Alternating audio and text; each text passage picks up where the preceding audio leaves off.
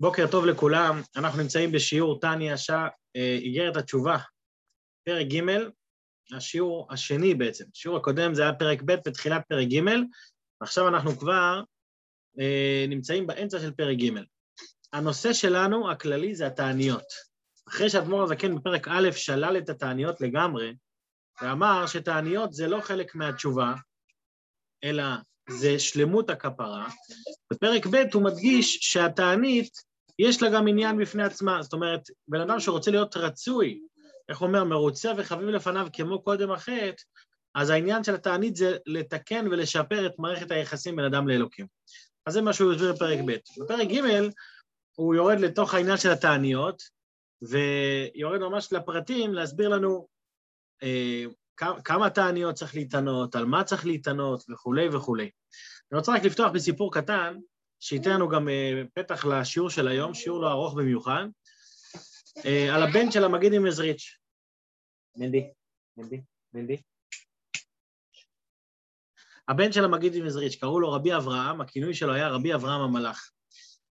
לפני שהמגיד עם עזריץ' נפטר, הוא קרא לבן שלו, והמילים האחרונות שהיו לפני שהוא נפטר, הוא אמר לו, שאדם צריך לזכור שכשיש חור קטן בגוף, יש חור גדול בנשמה. זאת אומרת, כשאדם, העניין של בריאות הגוף, העניין שאדם צריך לדאוג לגוף שלו, הוא עניין אה, מיוחד. זאת אומרת, שאדם שרוצה להשקיע כל כולו בתעניות וסיגופים בשביל לכפר על כל מיני דברים שהוא עשה, יכול להיות שבזה שהוא משקיע בתעניות הוא מפספס את המטרה. למה הוא מפספס את המטרה? כי הקדוש ברוך הוא רוצה שאדם יעבוד אותו עם הגוף. אגב, זה שאנשים משקיעים בתעניות, זה לא דבר... מנדי, אפשר לא להפריע לי? תודה. זה שאדם, אה, זה שהיה מקובל לפני הבעל שם טוב, לפני אדמו"ר הזקן, העניין של התעניות, זה לא דבר שאין לו מקור, זה דבר שיש לו מקור, יש לו מקור אפילו בהלכה בשולחן ערוך. בשולחן ערוך כתוב שמי שיושב בתענית, מי שיש לו את הכוח ואת היכולת והוא מספיק בריא וחזק, אז הוא קדוש, הוא נקרא קדוש. אבל השולחן ערוך עצמו ממשיך ואומר שמי שלא מספיק בריא וחזק וזייפה עליו חלישות, אז לחטא ייחשב לו. זאת אומרת, התענית היא לפי האדם. אם האדם מסוגל לעמוד בעניין של התענית, אז בסדר, אבל אם לא, אז לא. וזה באמת ההבדל בין דורות קודמים לדור של, לדורות שלנו, שבדורות קודמים אנשים היו הרבה יותר נעלים. המושג הזה של תאוות הגוף, של העניינים של הגוף, פחות תפסו אצלם מקום, ולכן... אה, מדי, אתה מפריע לי לעשות את השיר, בוא תגיד שלום. מדי רוצה להגיד שלום. שלום. שלום לכולם. יאללה. שלום. זהו. עכשיו, מדי קצת לא מרגיש טוב. אז עכשיו הוא, הוא נותן לאבא למסור את השיעור ואנחנו ממשיכים. בדורות שלנו אבל שהגוף יותר עיקר, עיקר והמוח הוא טפל לגוף, לכן אדם צריך להשקיע, כדי להשקיע בעניינים רוחניים הוא חייב שהגוף שלו יעבוד כמו שצריך. אם הגוף לא עובד כמו שצריך, אז זה חור קטן בגוף, זה חור גדול בנשמה. זה מאוד מתכתב עם מה שהבעל שם טוב אומר, יש פסוק, כתוב, כי תראה חמור שונאך רובץ תחת מסעו, וחדלת מעזוב לו, עזוב תעזוב עמו. אז הבעל שם טוב מפרש את הפסוק הזה בצורה כזאת. הפשט הפשוט, זה שבן אדם רואה חמור שרובץ תחת המסע שלו, תעזור לו, שלא ייפול. מה זה ברוחניות, אומר הבעל שם טוב? החמור, חמור שונאך, זה החומר של הגוף, שונאך, הנפש הבעמית, שהיא שונאת אותך, היא רוצה ברעתך, אז אתה רואה את, חמ... את, את חמור שונאך, הוא רובץ תחת מסעו, הוא נותן לך הרבה עול, אז אומר הבעל שם טוב, מה כתוב שם בסוף? עזוב תעזוב עמו. אל תשבור את הגוף, כי אם אתה תשבור את הגוף אתה גם שובר את הנשמה. לכן אתה צריך מה? לעבוד עם הגוף. עזוב, תעזוב עמו, תעזור לו, תפתח את הגוף בצורה נכונה, כדי שזה ייתן לך, אה, אה, ייתן לך כוחות לעבודת השם. אז אתמול התחלנו לדבר על המושג של התעניות, זאת אומרת, האם התענית התבטלה לגמרי? לפי זה באמת כל הנושא של תעניות לא שייך אלינו בכלל. אבל התשובה היא שלא, התענית לא התבטלה לגמרי. כבר בשיעור הקודם ראינו שיש באמת כן מקום לעשות את התעניות האלה, רק מה? בצורה מסוימת, במקום מסוים, בזמן מסוים. גם הוא אומר, לא על כל חטא הכמות המקסימלית שלו, אלא הוא לוקח את הכמות הממוצעת, שזה שלוש פעמים על כל על כל, על כל חטא לפי המצב שלו, זאת אומרת שזה כן שייך, בפרט למי שחזק. אז זה כן, כי עובדה שיש לזה גם מקור.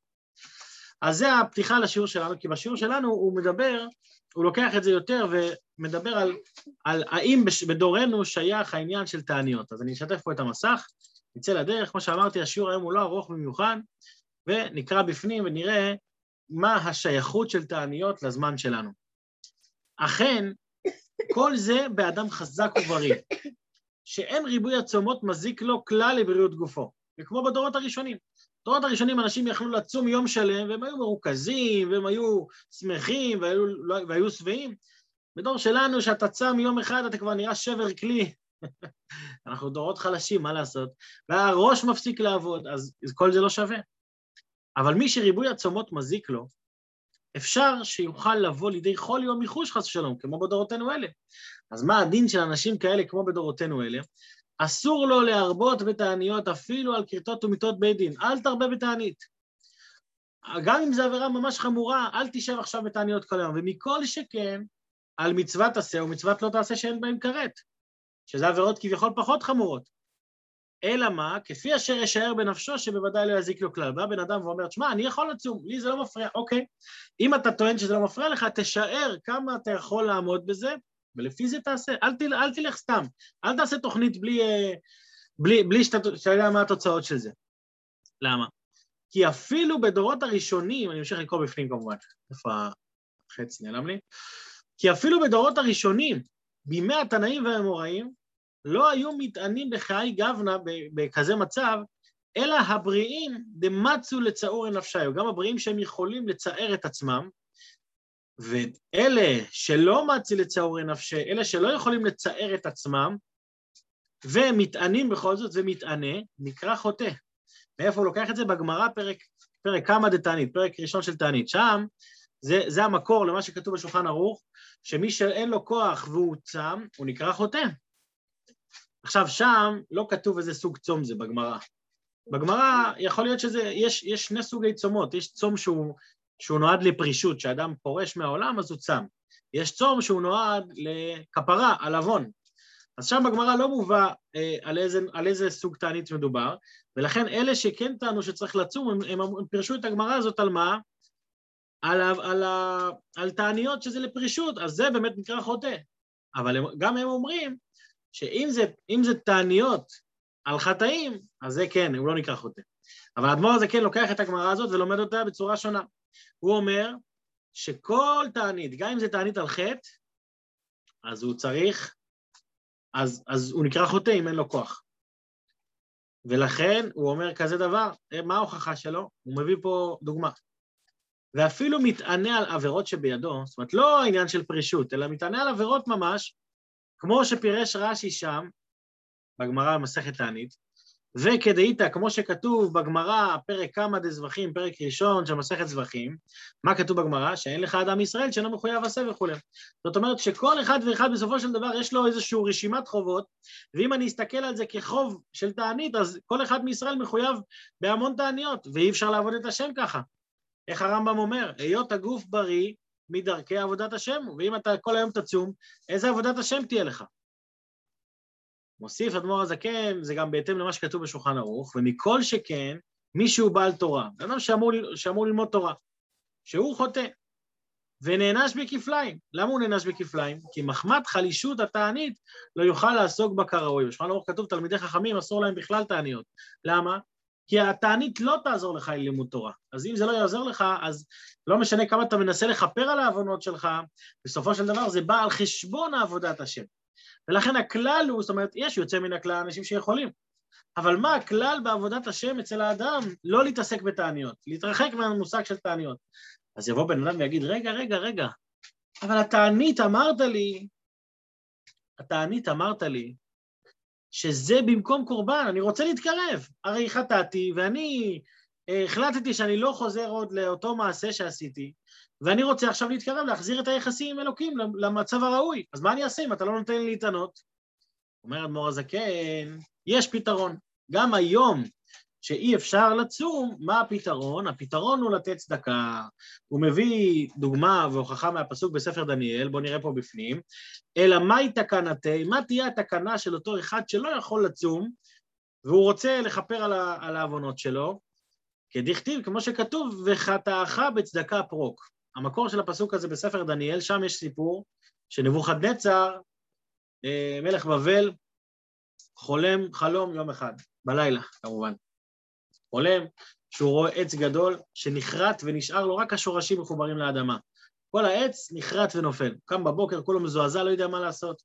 קורא לדניאל, אומר לו, תפתור לי את החלום הזה. אז דניאל אומר לו, אתה יודע מה הפתרון? העץ הגדול הזה זה מלכות, אה, זה המלכות בבל, המלכות שלך.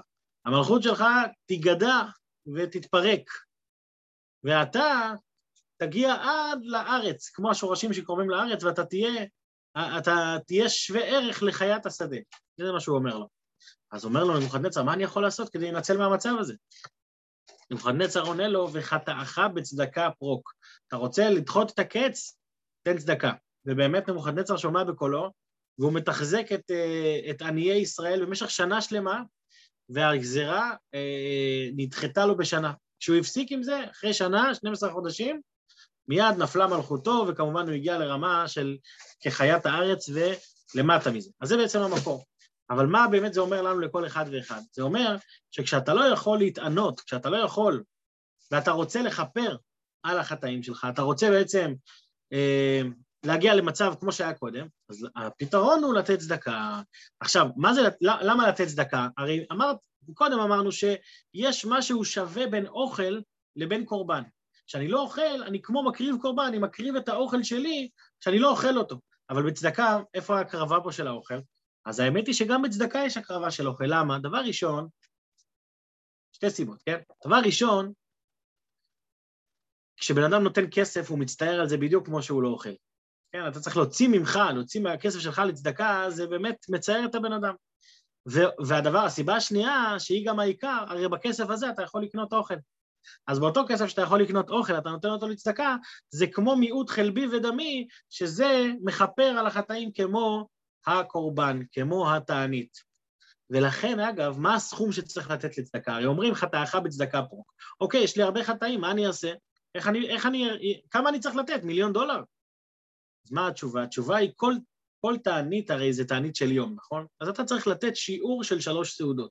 כמה השיעור המינימלי, כל אחד כמובן לפי הערך שלו, אבל כמה שיעור מינימלי של, של, של, של אה, אוכל של שלוש סעודות, אז בדרך כלל אומרים שזה בין 25 ל-30 שקל, הרי בעשר, טוב, האמת, אה, אני לא יודע אם זה היום, פעם, זה, פעם בעשר שקל היית קונה מנת פלאפל, היום מנת פלאפל כבר עולה 25 שקל, אז אי אפשר לדעת, אבל בגדול אומרים שזה בערך, מזון של שלוש סעודות זה באזור ה-30 שקל, אה, וזה באמת הפירוש, זה משתנה ממצב למצב, וזה מה שהוא אומר ככה בסוף. וחטאך בצדקה פרוק, אני קורא בפנים, וכמו שכתבו הפוסקים, ליתן בעד כל יום תענית של תשובה, ערך חי, אה, אה, חי גודליש, איך קוראים לזה שם? אה, חי גדולים פוליש, זה הראשי תיבות. זה הכסף שהיה בזמנם, זה השם של המטבע וכולי, שהערך של המטבע הזה בשקלים זה בערך 30, זה בין 25 ל-30 שקל. יש איזה חשבון שזה שליש, שליש מטבע כסף, לא משנה עכשיו כל החשבון, וכולי. ומה הוא מוסיף אדמו"ר הזקן, והעשיר יוסיף לפי יושרו וכולי. כמו שכתב המגן אברהם, הלכות תענית. זאת אומרת שאנחנו רואים שבאמת הנקודה הזאת של... אגב, זה, זה, לא קצת, זה לא קצת באמת, לכן שווה לעשות אה, הוראות קבע, כן? למה? כל יום בערך 30 שקל, אז בן אדם שצריך לצוג, כמו שהדוגמה שהוא הביא אתמול, פ"ד תעניות, כן? ואתה צריך 84 תעניות על עבירה מסוימת, או כמו שאמרנו על כעס, 151. כעסתי מלא פעמים, אז אמרנו שאני לא, אני לא, אני לא, לא על כל כעס 151, אלא על כל הכעסים שלוש פעמים 151. אז כמה זה שלוש פעמים 151?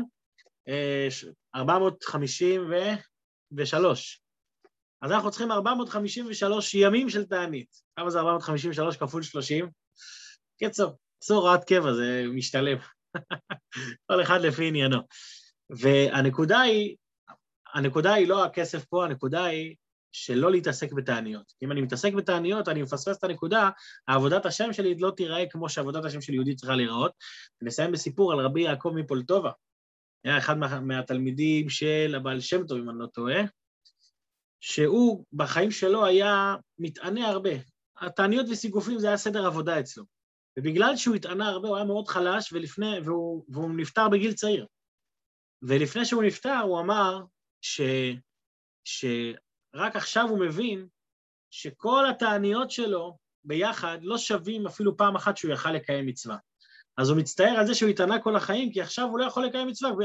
בן אדם מת, לא יכול לקיים מצוות. כתוב, וה... אה, אה, לא, איך כתוב? על החיים, ש, ש, שצריך לקיים מצוות מתוך חיים. לא והחי ייתן ליבונו, מה אומרים על פיקוח נפש? וחי בהם. שהמצוות צריכות להיות מתוך חיים, ואם אתה צם ומתענה, אז, אז זה לא חיים.